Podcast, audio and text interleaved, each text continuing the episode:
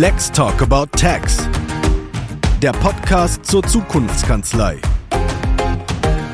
Präsentiert von LexOffice. Hallo und herzlich willkommen zu einer neuen Ausgabe von Lex Talk About Tax, dem Podcast von LexOffice zur Zukunftskanzlei. Meine Kollegin Carola Heine und ich begrüßen heute im Studio Zach Davis und da weiß man kaum, wo man mit der Vorstellung überhaupt anfangen soll, denn es gibt unglaublich viel zu erzählen. Zach Davis ist Autor von zehn Büchern zu Effektivitätsthemen. Er ist seit vielen Jahren ein etablierter Kenner der Steuerkanzleibranche und das Handelsblatt hat mal über ihn gesagt, er liefere Infotainment auf höchstem Niveau. Na dann, herzlich willkommen, Zack. Ja, das, die Freude ist ganz meinerseits. Vielen Dank für die schmeichelhaften einleitenden Worte. Ähm, gut, dass es ein Audioformat ist, sonst wäre ich bei all der Lobhudelei vielleicht schon rot geworden. Ja, hallo Serg, ein herzliches Willkommen auch von mir natürlich. Ich muss doch gleich mal neugierig nachfragen, was hat denn das Handelsblatt gemeint? Wozu genau haben die denn dieses Kompliment gemacht? War das ein Event oder war das eins von deinen Büchern? Genau, es war ein, es war ein Event, eine Vortragsveranstaltung und es gab eine Berichterstattung ähm, im Handelsblatt und das war eben die Formulierung, die sie genutzt haben. Es ist viele, viele Jahre her, ich würde sagen bestimmt 15 Jahre oder sowas schon her und seither nutze ich dieses Zitat immer noch es gibt das Medium weiterhin, es ist weiterhin bekannt und hilft an der einen oder anderen Stelle. Ja, manche Dinge verjähren einfach nie, ne? Das stimmt schon.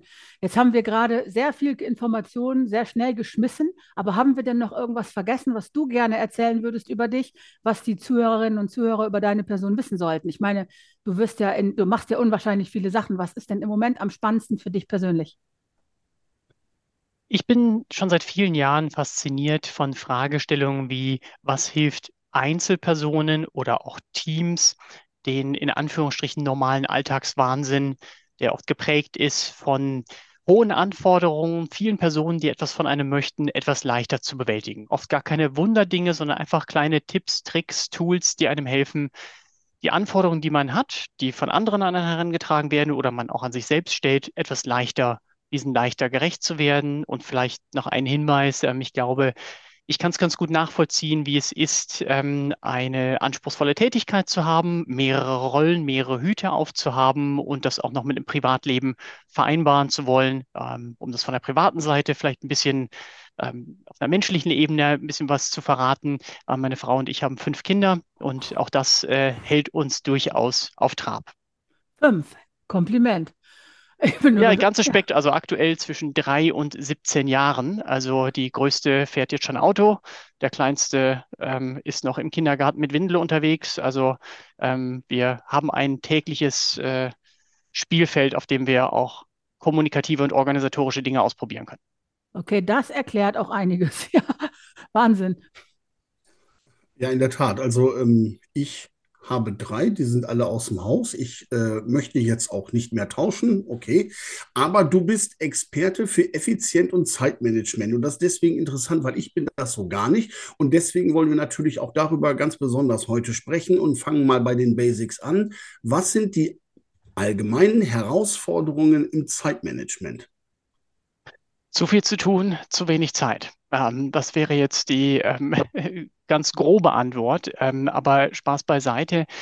Ähm, was wir speziell in der Welt der Steuerkanzleien äh, erleben und das ganz besonders in den letzten Jahren, ist äh, nicht nur, dass man in Bezug auf fristengebundene Tätigkeiten kaum hinterherkommt, das Gefühl hat, immer hinterher zu hinken, sondern dass gerade in den letzten drei Jahren, ähm, das hören wir ganz, ganz oft von Kanzleientscheidern, dass Verbesserungsthemen zu kurz kommen. Ja, nicht genügend Zeit, um mal die sprichwörtliche Säge zu schärfen. Und dann beißt sich die Katze in den Schwanz, was den Aufwand anbetrifft. Nicht genügend Zeit, um Prozesse zu verbessern, sich verstärkt um Mitarbeiter und deren Weiterentwicklung zu, äh, zu kümmern. Und das führt an vielen Stellen einfach dazu, ähm, dass viele auch unzufrieden sind, dem auch dem eigenen Anspruch an die Qualität ihrer Arbeit nach innen und nach außen nicht gerecht werden.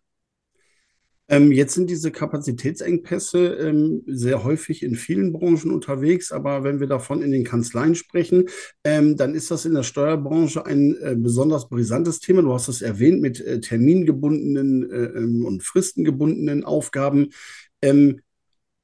Liegt es eventuell auch daran, dass in Kanzleien externe Hilfe immer noch etwas schwierig gesehen wird? Denn es gäbe ja für solche Themen auch die Möglichkeit, sich mal jemanden ins Haus zu holen, der einen dabei unterstützt. Das ist ja nicht immer alles, was man selbst machen muss. Ich bin ein großer Freund davon, sich an manchen Stellen auch Abkürzungen in irgendeiner Form einzukaufen. Das sage ich nicht, weil ich auch an zwei Stellen mit zwei Firmen Anbieter in diesem Bereich bin, ähm, sondern das machen wir selber für, für meine beiden Firmen ganz genauso. Ähm, um ganz konkret auf die, äh, die Welt der Steuerkanzleien zu sprechen zu kommen, ich glaube nicht, dass alle beratungsresistent sind. Das ist definitiv nicht der Fall. Es gibt da eine, eine Bandbreite ähm, von solchen, die sehr starke Bewahrer der Status quo sind, um das mal positiv zu formulieren. Also mit Veränderungen nicht besonders proaktiv und jubelschreiend äh, umhergehen. Ähm, und es gibt aber auch eine ganze Menge, und Gott sei Dank haben wir primär mit denen zu tun. Das gibt ja eine Selbstselektion, ähm, die weiterkommen wollen, die sich und ihre Mitarbeiter entwickeln wollen, die Kanzleientwicklung betreiben wollen. Jetzt. Insofern ist der Ausschnitt, den ich sehe, wahrscheinlich gar nicht repräsentativ, ähm, verstärkt im Bereich des, der letzteren Kategorie. Repräsentativ ist ein guter Stichpunkt, weil einerseits sagen wir ja heute immer allen, sie sollen sich individuell aufstellen, ihre eigene Nische finden, ihre eigene Spezialisierung finden. Mhm. Aber dieses Kapazitätsproblem und die Zeitmanagementanforderungen, das ist ja irgendwas, was alle trifft. Wenn jetzt jemand sagt, ich will das in Angriff nehmen in meiner Kanzlei, es reicht jetzt, ähm, kann man überhaupt einen allgemeinen Tipp geben oder muss man sich jede einzelne Situation anschauen oder gibt es irgendwelche Sachen, wo du sagen würdest, das ist ein Hebel für Kapazitätsprobleme, mhm. der gilt immer? Um, ähm, äh, wir könnten das jetzt auf ganz vielen Ebenen beleuchten. Um, ähm, vielleicht erstmal auf einer grundlegenden Ebene, dann können wir gerne so tief wie ihr wollt in verschiedene Themen reingehen letztendlich ähm, stellen wir ja fest, die Kapazität erreicht an den meisten Stellen nicht. Aus verschiedenen Gründen heraus ist es zum einen ein, Dauergeschäft oder man könnte auch sagen eine Art Abo-Geschäft. Man muss nicht immer neu akquirieren. Das ist ja grundsätzlich auch gut. Ähm, Mandanten bleiben in der Regel, sei es aus Zufriedenheit oder Trägheit heraus. Ähm, der, der Markt für Mitarbeitergewinnung ist nicht ganz einfach, auch wenn es da durchaus Lösungen gibt, die gut funktionieren. Und dann gibt es noch die ganzen Sonderthemen, die gerade in der Corona-Zeit, Stichwort Überbrückungshilfen, Grundsteuer, dazugekommen sind. Das, das, das sind also erstmal die, die Ursachen dafür, dass die Kapazität an den meisten Stellen einfach nicht reicht oder man überlastet ist. So, und letztendlich hat man nur drei Kategorien von Hebeln die natürlich ganz viele Unterpunkte haben. Ähm, das eine ist, ähm, ja, neue Mitarbeiter gewinnen, qualifizierte Mitarbeiter, das wäre der eine Hebel. Der zweite Hebel ist, der klingt jetzt nicht besonders attraktiv, ist Mandanten zu reduzieren. Also bis auf ein paar, die man äh, vielleicht ganz gerne los wird. Aber ansonsten, ähm, wenn man einem 30 Prozent Kapazität fehlen, äh, dann äh, entsprechend so viele Mandanten zu kündigen, dass man 30 Prozent mehr Zeit hat, klingt jetzt nicht unbedingt besonders attraktiv, ist aber die zweite Möglichkeit. Und die dritte Möglichkeit ist die Frage, äh, die Antwort auf die Frage, was tun wir mit den Ressourcen, die wir haben? Also wie können wir die Effizienz steigern? Ja, und das ist ja, also das sind ja drei Fragen, die kann sich jede Kanzlei stellen, das stimmt. Mhm. Ähm, wie weit, wie, wie weit, wie wichtig ist Digitalisierung in dem Zusammenhang? Naja, also Digitalisierung kann ein wesentlicher Hebel zur Effizienzsteigerung sein, aber nur weil etwas digital ist, was vorher analog war, heißt das nicht unbedingt, dass es effizienter ist. Und äh, es gibt Nutzenversprechen auch von verschiedenen Anbietern, ähm, die teilweise gehalten werden können und, und teilweise nicht. Ähm, und ich höre an vielen Stellen, ähm, dass man eine Digitalisierungslösung eingeführt hat und man sich versprochen hat, dass dann der Buchhaltungsaufwand sich auf einmal halbiert oder es komplett automatisch geht. Meistens ist das nicht der Fall, auch wenn es gute Lösungen gibt, ähm, die Fortschritte mit sich bringen. Ja, es steht vieles auch noch am Anfang, ne? aber für eine mhm. Kanzlei ist es ja auch, also ich finde, äh, was ich so mitbekomme, ist, dass viele Kanzleien halt die Möglichkeit nutzen, die, die, die Mandanten auf digitale Selbstbuchung umzustellen und dann halt nur noch den Beratungsaufwand haben. Und das scheint für viele sehr gut zu funktionieren. Das löst nicht das ganze Problem, über das wir heute sprechen, aber das ist zumindest schon mal ein ganz guter Anfang. Und dann kommt es natürlich darauf an, wie gut äh, werden diese Mandanten eingearbeitet, welche Supportmöglichkeiten haben die, damit es dann wirklich reibungslos klappt. Aber das scheint mir schon sehr häufig sehr gut zu klappen. Also mhm. so, was ich so mitbekomme, ist das ein, auch ein, wäre das ein vierter Hebel zu gucken, was kann ich elegant ähm, tatsächlich final loswerden, damit ich mich auf mein Kerngeschäft konzentrieren kann. Ja, welche Mandanten passen zu mir? Sind sie bereit, entsprechend auch, also Digitalisierung ist ja alles schön und gut, aber der Mandant muss halt schon auch irgendwie mitmachen. Und wenn er nicht bereit ist, das zu tun, dann, ja, ja dann wird es eben schwierig mit dem Digitalisierungsvorhaben. Ja, das stimmt.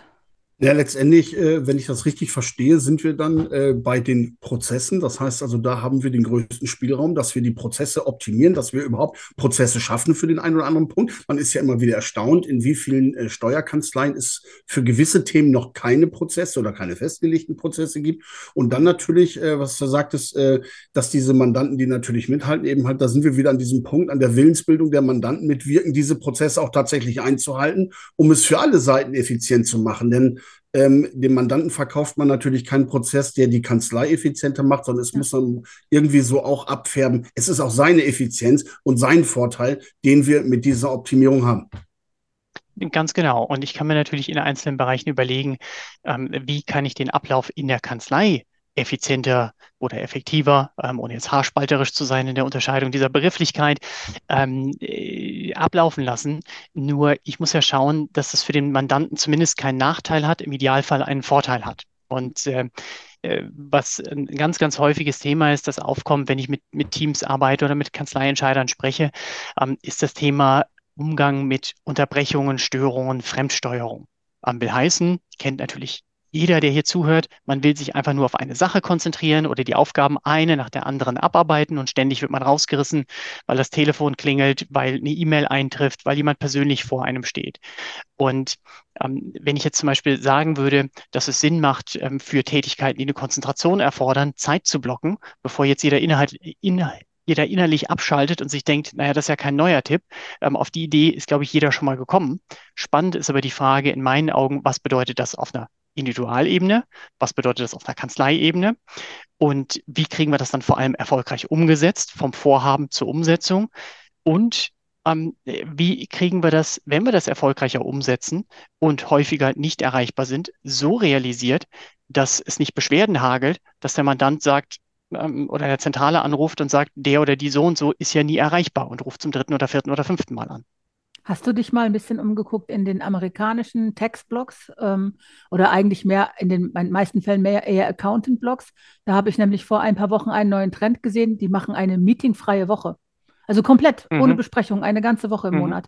Es klingt verführerisch, mhm. ne? Wenn man überlegt, wie einen das aufhält mit den ganzen Zoom-Calls und äh, alleine bis der mhm. Zoom-Call läuft und wir hatten es ja vorhin auch mit dem klemmenden Mikro wieder, eine, mhm. eine ganze Woche und äh, man kann die Mandanten, also wenn, wenn alle das vorher wissen, ist das doch eigentlich eine super Geschichte, oder? Einer mhm. bleibt im Büro, nimmt die Fragen an und alle anderen können eine Woche ungestört arbeiten. Glaubst du, dass das ein Effizienzwerkzeug sein kann? Das kann ein Weg sein. In den meisten Kanzleien, also wenn wir jetzt von den kleinen bis mittelgroßen Kanzleien sprechen, ist die Zeit, die Menschen in Meetings verbringen, glaube ich, nicht der Haupthebel. Das ist eher in den größeren Kanzleien ähm, der Fall oder je größer die Organisation, ist ja kein Kanzleispezifikum. Ähm, ich würde auf einer ganz simplen Ebene ansetzen, nämlich der, der Frage, wie blockt einfach jemand, jemand Zeit für sich selbst, ohne dass es Beschwerden hagelt. Und das hat zum Beispiel ähm, A, natürlich auch mit Konsequenz oder ein paar Tipps einfach dazu. Ähm, das eine ist, ähm, wenn man denn Zeit blockt, wie viel oder wenig auch immer das sein mag, die Empfehlung, diese Zeit dann auch zu betrachten wie einen Termin mit einer anderen Person. Warum? Dann ist man deutlich konsequenter. Das ist das eine. Das andere ist, bestimmte Medien zu deaktivieren und dann nicht in der Versuchung zu sein, immer dann, wenn die E-Mail eintrifft, ja, kennt ja, der, kennt ja, glaube ich, jeder, den Sound, das kleine Briefumschlagsymbol unten rechts oder für die Outlook-User ähm, dieses Vorschausymbol, das so ein bisschen aussieht, wie wenn es atmet, sieben Sekunden lang in verschiedenen Transparenzstufen. Empfehlung, das einfach zu deaktivieren. So, wenigstens für die zehn Minuten, die man noch braucht, um die eine Aufgabe oder Teilaufgabe abzuschließen. Hast du so. da eine bestimmte Methode des Zeitblockings, die du empfiehlst, oder ist es einfach so, dass du das Prinzip generell vorstellst? Es gibt ja diverse mhm. Experten, die Bücher geschrieben haben. Hast du ein System, von mhm. dem du ein Fan bist? Keins, was äh, hundertprozentig allgemeingültig ist und ich auf alle drüber stülpen würde. Okay. Ähm, ich bin ein großer Freund davon, zum Beispiel sich auf der Ebene der, äh, der Gesamtkanzlei die Frage zu stellen, beispielsweise, wann, wann ist man erreichbar für externe Anrufe und wann nicht? So, angenommen, und in vielen Kanzleien ist es so, die erste Person, die reinkommt, und das kann dann schon um 20 nach 6 sein, ähm, schaltet den AB aus. Ähm, warum denn? Wozu denn? Ähm, warum nicht ähm, erst äh, bis 9 Uhr den AB dran lassen? Warum nicht, wenn zum Beispiel in der Mittagszeit der AB vielleicht nur eine Stunde dran geht, das auf anderthalb Stunden ausdehnen oder den freien Mittwochnachmittag haben? Gut, wenn man viele Heilberufler hat, ist das wieder schwierig, weil die gerade Mittwochnachmittag besonders oft anrufen. Ähm, oder man geht hin, da gibt es ja ganz, ganz viele Möglichkeiten. Ähm, man definiert tatsächlich den, den Freitag als einen, mhm. der eben frei ist von Anrufen, von E-Mails und so weiter. Ja, ob man jetzt eine Vier-Tage-Woche dann draus macht oder vier Tage Flexi nennen wir das ganz gerne, wo es dann eine Gruppe A und eine Gruppe B gibt. Und die eine Gruppe hat in den geraden Wochen den Freitag wirklich frei, die andere Gruppe in den ungeraden. Und wenn man dann eben den Freitag nicht frei hat, weil man zur jeweiligen Gruppe gehört, arbeitet man aber eben ohne Unterbrechung. Ja. ja, ja auch das kann ein Modell gut, sein. Ja. Es gibt kein Modell, das für alle, für alle passt. Und ähm, ich glaube, ähm, äh, und dann, wenn man äh, tatsächlich die Erreichbarkeit eingeschränkt hat, auf einer Gesamtkanzlei-Ebene, natürlich nicht übertrieben. Es geht ja nicht darum, dass man jetzt nur noch in einem Zeitslot von äh, Dienstag äh, 11 bis 13 Uhr erreichbar ist und sonst, sonst gar nicht, ja, aber ein Stück in diese Richtung geht, ähm, dann steigt die Konzentrationsfähigkeit, somit die Produktion, äh, Produktivität und es sinkt der Stresspegel.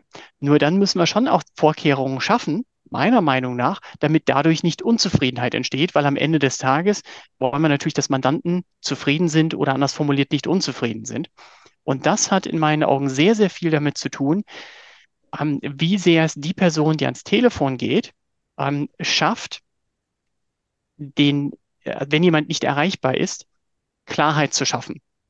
Will heißen, ähm, kennt, glaube ich, jeder, wenn man ähm, etwas benötigt von einem Dienstleister und bekommt es nicht in dem Moment. Das an sich ist in der Regel nicht das Problem, sondern es ist dann ein Problem, wenn man es nicht bekommt, plus nicht weiß, wann einem in mhm. welcher Form geholfen wird. Ja. So, das heißt, wenn jetzt zum Beispiel der einzelne Berufsträger, weil er gerade Zeit geblockt hat, von 10 bis 12, nicht erreichbar ist, das ist nicht das Problem. Das Problem entsteht dann, wenn die Person zum dritten, zum vierten Mal anruft, in der Luft hängt, nicht weiß, wann kriege ich denjenigen dran. So, geht die Person allerdings dran und vereinbart einen, einen Telefontermin am gleichen Tag um 16 Uhr, dann weiß die Person, dass sie um 16 Uhr zurückgerufen wird und das sogar vorbereiteterweise. Und dann ruft die Person auch nicht noch ein zweites oder ein drittes Mal an. Oder ein anderes Beispiel, wenn ich meine Tür geschlossen habe, so wie in diesem Moment jetzt gerade während unserer, unseres Gesprächs, ähm, dann können Personen aus unserer Organisation in den Kalender gucken, spätestens wenn sie gesehen haben, die Tür ist geschlossen und sehen, wann ich wieder verfügbar bin. Oder sie sehen, im Audioformat sieht man es natürlich nicht, aber ich habe ein zweites Beispiel eines Schildes. Und da steht drauf, bitte nicht stören, bin wieder verfügbar, ab. Und dann kann man da eintragen, das ist so Whiteboard-mäßig, ja, das hängt an meiner Tür, ja, ein anderes Exemplar als das, was ich gerade in die Kamera halte. Ähm, und dann kann ich da eintragen, dass ich ab zum Beispiel 15 Uhr wieder erreichbar bin.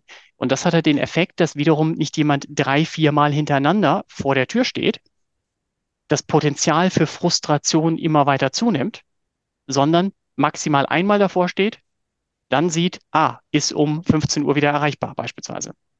Okay, Zeitblocken und klare Kommunikation und ähm, aber die Informationsfluten, die über uns zusammenbrechen, die sind damit noch nicht mhm. gebändigt. Hast du dazu noch Tipps für eine Steuerkanzler insbesondere? Ja, eine ganze Menge. Ähm, äh, und zwar, ähm, äh, das erste ist die Frage, ähm, was ist der richtige Kanal? Ähm, wann macht es Sinn, etwas schriftlich zu kommunizieren, zum Beispiel per E-Mail? Wann ist die Live-Kommunikation einfach sinnvoller? Ja? Je komplexer es ist, desto eher die Live-Kommunikation. Ähm, wenn es, äh, je zeitkritischer es ist, eher die Live-Kommunikation. Ähm, wenn es äh, nicht zeitkritisch ist, gerne eine asynchrone Kommunikation über E-Mail. Ähm, dann ähm, den, äh, den äh, Information, die Informationsflut in einer Organisation kann man sehr oft deutlich reduzieren, indem man Kollaborationstools nutzt. Das heißt nicht zwischen A und B Ping-Pong-mäßig hin und her, ähm, und, äh, sondern einfach die wesentlichen Informationen an einer zentralen Stelle eingetragen. Und das hat auch eben den Vorteil, dass wenn Person A eine Information von Person B braucht, ähm, das Beschaffen der Informationen nicht abhängig von der Verfügbarkeit von B ist. Ja. Und was ich auch sehr empfehlen würde, ähm, äh, können wir auf einer Individualebene und einer Kanzleiebene ähm, betrachten, das ist, sich einfach mit den Tools, die man benutzt, ein bisschen stärker zu beschäftigen, als einfach nur zufällig die wichtigsten Funktionen rausgefunden zu haben. Man muss kein Profi sein in Outlook und Co. Ähm, aber es macht schon Sinn, sich ein kleines bisschen besser auszukennen als der Durchschnittsuser. Ähm, zum Beispiel stelle ich fest, nur mal ein ganz banales Beispiel zu geben, dass über 90 Prozent aller User die Suchfunktion in den E-Mails gar nicht richtig kennen.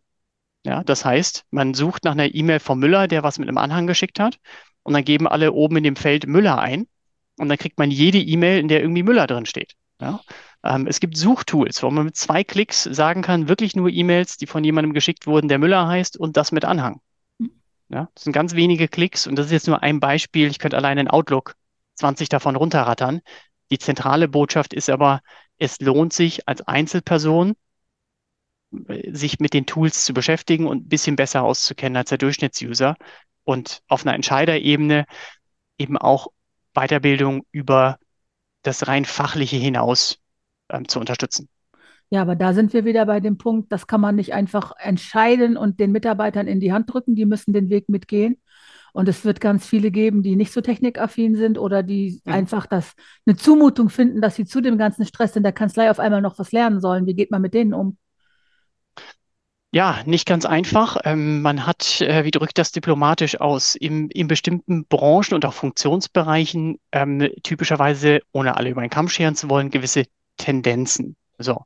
Und wir haben einfach in Steuerkanzleien von der Tendenz her, bitte muss sich nicht jeder persönlich angesprochen fühlen, Menschen, die eher von Stetigkeit, von Bewahrung, von Halten an Prozessen geprägt sind, als Personen, die Juhu schreien, ähm, wenn es um Veränderung, Verbesserung, Digitalisierung und so weiter geht. Nochmal. Nicht jede Einzelperson, aber von der Tendenz her. So, und ähm, die Kunst ist es dann in meinen Augen der einzelnen Person, die Vorteilhaftigkeit, das ist das eine, die Vorteilhaftigkeit einer Veränderung, einer Verbesserung aufzuzeigen, und zwar nicht nur aus der eigenen Brille, sondern für diese Person aus deren Perspektive erlebbar. Und das andere ist, manchmal hilft es, das einfach für, für die zuhörenden Führungskräfte, ähm, äh, das Ganze einfach runterzubrechen. Ja, Beispiel, hatte mal eine Situation, mit einer Mitarbeiterin. Da war sie die einzige von, aus einem Team von fünf Personen, die nach drei Wochen sich das neue Tool immer noch nicht angeschaut hatte. Und zwar, es hieß zwar aus Zeitgründen, aber in Wirklichkeit, glaube ich, war es eher vermeidungsmotiviert. Genau. Ähm, und ich bin dann irgendwann hingegangen und habe gesagt, so und so und so. Ähm, es war Anfang einer Woche. Ähm, bis zum Ende dieser Woche, ähm, bitte mach Folgendes. User eingeben, Passwort und prüfe, ob du in der Lage bist, ähm, einfach einen neuen, zwar ein, äh, ein CRM-Tool, neuen Kontakt anzulegen. So, einfach klein runtergebrochen und das war für sie ein guter nächster Schritt. Und das würde ich allgemein in der Mitarbeiterentwicklung empfehlen, sich die Frage zu stellen, ähm, was ist für diese Person der nächste machbare Schritt in dem Bereich, in dem ich die Person weiterentwickeln möchte. Und so macht Veränderung, Verbesserung Spaß für beide Seiten, weil es weder überfordert noch unterfordert. Ich finde es wichtig, dass äh, bei diesen Dingen immer Ansprechpartner da sind, denen Fragen gestellt mhm. werden können, die auch die Zeit dafür haben, die Fragen zu beantworten. Und ich mache die Erfahrung, dass die Leute sehr unterschiedlich lernen. Das heißt also, eine Software, die für mich komplett intuitiv ist, lernt jemand anderes am liebsten mit einem 50-seitigen Handbuch. Und mhm. da muss man sich, glaube ich, angucken, wer muss da was lernen und welche Werkzeuge kann man der Person geben. Also mhm. es ist also, mein, also meine Erfahrung ist, dass mhm. manchmal ist es sinnvoller, 80 Euro für ein Handbuch auszugeben und die Person ist glücklich und lernt das gerne, als dazu, darauf zu bestehen, dass das doch selbst erklärt ist. Ne? Also ähm, das ist, das ist, glaube ich, nicht allen klar, dass Leute sehr unterschiedlich lernen, manche mit Videos gar nicht lernen können. Ich zum mhm. Beispiel habe eine Zeit gehabt, da habe ich das so gehasst, ich habe mir die immer transkribiert und das mhm. Transkript mhm. bearbeitet, weil ich das Video nicht ertragen habe. so, ne? also es mhm. hat sich jetzt wieder ein bisschen geändert, aber da ist in der Phase ist mir klar geworden, woran das liegt, dass so viele Menschen Sachen nicht lernen wollen, weil das nicht deren Lernform ist. Mhm. Wenn man, wenn man ja. die Lernform der Mitarbeiter kennt, ist man einen Riesenschritt weiter. Dann kann man ja nicht nur eine Sache äh, implementieren, sondern alle. Und sobald man einmal begriffen hat, wie das funktioniert, wenn, wie jemand gerne lernt. Die Mühe sollte man sich machen, die Leute einfach zu fragen, wie willst du das jetzt lernen? Du hast die mhm. Möglichkeit, die YouTube-Videos anzugucken. Du hast aber auch jemanden, der sich neben dich setzen kann. Und wir können dir ein Webinar buchen. Welches möchtest du? Ich glaube, das könnte mhm. auch schon einen mhm. Unterschied machen. Ja, da fällt mir dieser schöne Spruch ein. Wie war das mit dem, dem Köder, der dem der dem Fisch nicht dem Angler schmecken muss. Und ja. äh, wir Menschen machen natürlich, das ist ein sehr grundlegendes Thema, aber oft den Fehler von uns auf andere zu schließen. Und damit liegen wir nicht immer richtig. Ja. könnte mir ja vorstellen, dass bei diesen ganzen Themen, die wir heute angeschnitten haben und diese Informationen, die jetzt schon auf uns eingeprasselt sind, im positivsten Sinn, einigen Zuhörenden äh, schon die Ohren glühen. Und äh, das kann ich auch absolut nachvollziehen. Ähm, wenn man jetzt auf deine Webadresse simple-first.de schaut, äh, was finden die Menschen dort zu diesen Themen und äh, wie können sie sich da weitergehend informieren? Die einfachste Zusammenfassung dessen, was wir tun, ist, wir helfen kleinen bis mittelgroßen Steuerkanzleien, ihr Kapazitätsproblem in den Griff zu kriegen. Und das auf verschiedenen inhaltlichen und Ebenen und in verschiedenen methodischen Formen. Ähm, und ja, wer mehr wissen will, ähm, kann gerne da drauf gehen und gerne auch einfach einen, einen Termin ausmachen, um über seine Situation, sein Anliegen zu sprechen. Logischerweise völlig unverbindlich. Wir stellen den Link natürlich auch in die Show Notes. Ich habe mich ja natürlich im Vorfeld etwas auf deinen Seiten umgeschaut und mir gefällt es besonders gut, dass bei dir vom ganz normalen Wahnsinn die Rede ist. ich glaube, in irgendeinem LinkedIn-Posting. Also nicht von einer Ausnahmesituation oder von irgendeinem Fehler, den man beheben muss oder von Defiziten, die man dringend ausgleichen muss, sondern es ist einfach der normale Wahnsinn, der uns gerade umgibt und mit dem wir irgendwie klarkommen müssen. Und dann drängt sich natürlich die Frage auf, Gibt es denn auch Themen, mit denen du schwer zu kämpfen hast? Jetzt, also mit fünf Kindern könnte ich mir schon ein paar vorstellen. Aber ich meine jetzt im Geschäft, ich meine jetzt, also abgesehen von Pubertät und Co., ich meine jetzt andere Themen im geschäftlichen Bereich, wo du sagst, das ist auch für mich eine harte Nuss oder hast du das alles locker im Griff? Oh, ich würde sagen, ähm, ich würde lügen, wenn ich sagen würde, ich habe alles immer locker im Griff. Das ist ja, das ist ja Quatsch und wäre nicht einfach nicht wahr. Ähm, und äh, ich habe im Moment nicht den Eindruck, dass es irgendeine besonders harte Nuss gibt. Ähm, wir haben natürlich ständig Themen, äh, das äh, auf einer Ebene Lösung von Engpässen. Ähm, gerade die Simple First Consulting wächst durchaus kontrolliert, aber durchaus in einem ordentlichen Tempo. Und da entstehen ständig Engpässe. Dinge, mhm. manche Dinge konnten wir antizipieren und manche Dinge merken wir, oh, das haben wir nicht antizipiert. Und äh, natürlich gibt es dort auch, äh, ich sag mal, Highlights und Lowlights mit Mitarbeitern. Ähm, es gibt eine ganze Menge ganz, ganz tolle Kunden, ähm, die begeistert Dinge zurückmelden. Und natürlich gibt es auch mal jemanden, der mit dem irgendwie, bei dem irgendwas schiefgelaufen ist. Und also auch also, bei uns der, der, normale, der, der normale Wahnsinn. Der normale ja. Wahnsinn kocht auch bei dir ganz normal hoch. Ja. okay. Wir versuchen pragmatische Lösungen zu finden. Wir versuchen vieles zu antizipieren und äh, die Probleme an der, an der Wurzel zu packen, sowohl intern als auch in der Zusammenarbeit mit, mit Kunden. Und äh, gleichzeitig werde ich einen Teufel tun, zu behaupten, dass bei uns immer alles perfekt ist. Ja. Allerdings bin ich dann äh, meistens der Erste, der sagt, es tut mir leid, wir haben uns vertan, wir haben irgendwas vergessen. Ähm, bitte um Verzeihung. Ja, und ich glaube, das ist auch der, der, also in meiner Wahrnehmung, deswegen mache ich es ja, ähm, der einfachste Weg und der, der beste Weg, auch mit Dingen, die mal nicht perfekt laufen, umzugehen. Auch der erholsamste Weg für alle, wenn da keiner eine Show abzieht, sondern einfach macht. Ja, ich meine, man kennt es doch selber. Ähm, angenommen, ähm, ich, ich glaube, jeder, der hier der Führungsverantwortung hat, kennt es doch, ähm, äh, wenn ein Mitarbeiter irgendwo einen, einen, Fehler gemacht hat, irgendwas nicht optimal gelaufen ist, spricht das aktiv an, sagt, ähm, das ist passiert, es tut mir leid, ich werde zukünftig auf Folgendes achten, ist doch alles gut. Ja, ähm, nur wenn derjenige es versucht, unter den Teppich zu kehren, hofft, dass es nicht auffällt, hm, dann hält sich die Begeisterung, glaube ich, ähm, in Grenzen. Ja.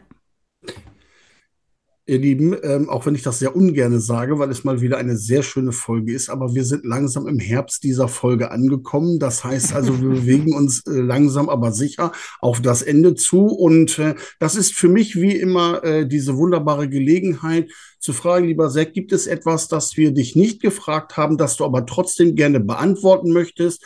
Weil ja, Fragen beantworten, bevor sie gestellt werden, ist natürlich auch so eine Effizienzkiste. Also ähm, gibt es etwas, das du uns gerne noch fragen möchtest oder etwas erzählen möchtest, äh, dann hast du jetzt die unfassbar gute Gelegenheit dazu. Ja, bitte deine News auch gerne, ne, wenn du was Neues hast. Ja, ähm, es gibt ja eine Veranstaltung mit mehreren Partnern am 23. Mai. Ähm, wer mehr wissen möchte, gar nicht so sehr zum Thema Effizienz, sondern zum Thema erfolgreiche Mitarbeitergewinnung in Kanzleien. Was funktioniert, was funktioniert nicht?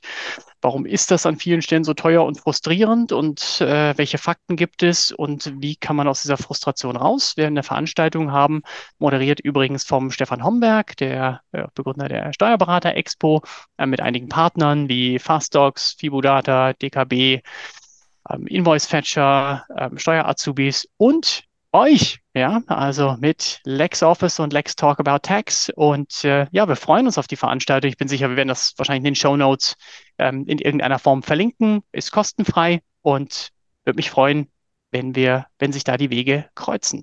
Ja, auf jeden Fall. Cool, danke. Dann, lieber Zach Davis, äh, vielen herzlichen Dank, dass du dir die Zeit genommen hast und uns mit diesen wirklich wertvollen und äh, großartigen Informationen und Tipps versorgt hast. Und äh, ja, ich freue mich. Wir werden uns dann sicherlich bei der Veranstaltung irgendwann sehen, beziehungsweise vielleicht geht schon etwas früher los, dass wir uns bei einer anderen Veranstaltung über den Weg laufen. Ich freue mich und bedanke mich für deine Teilnahme. Und äh, ja, bleiben Sie uns gewogen. Bis bald. Auf Wiederhören. Von mir auch herzlichen Dank und bis bald. Ganz meinerseits die Freude.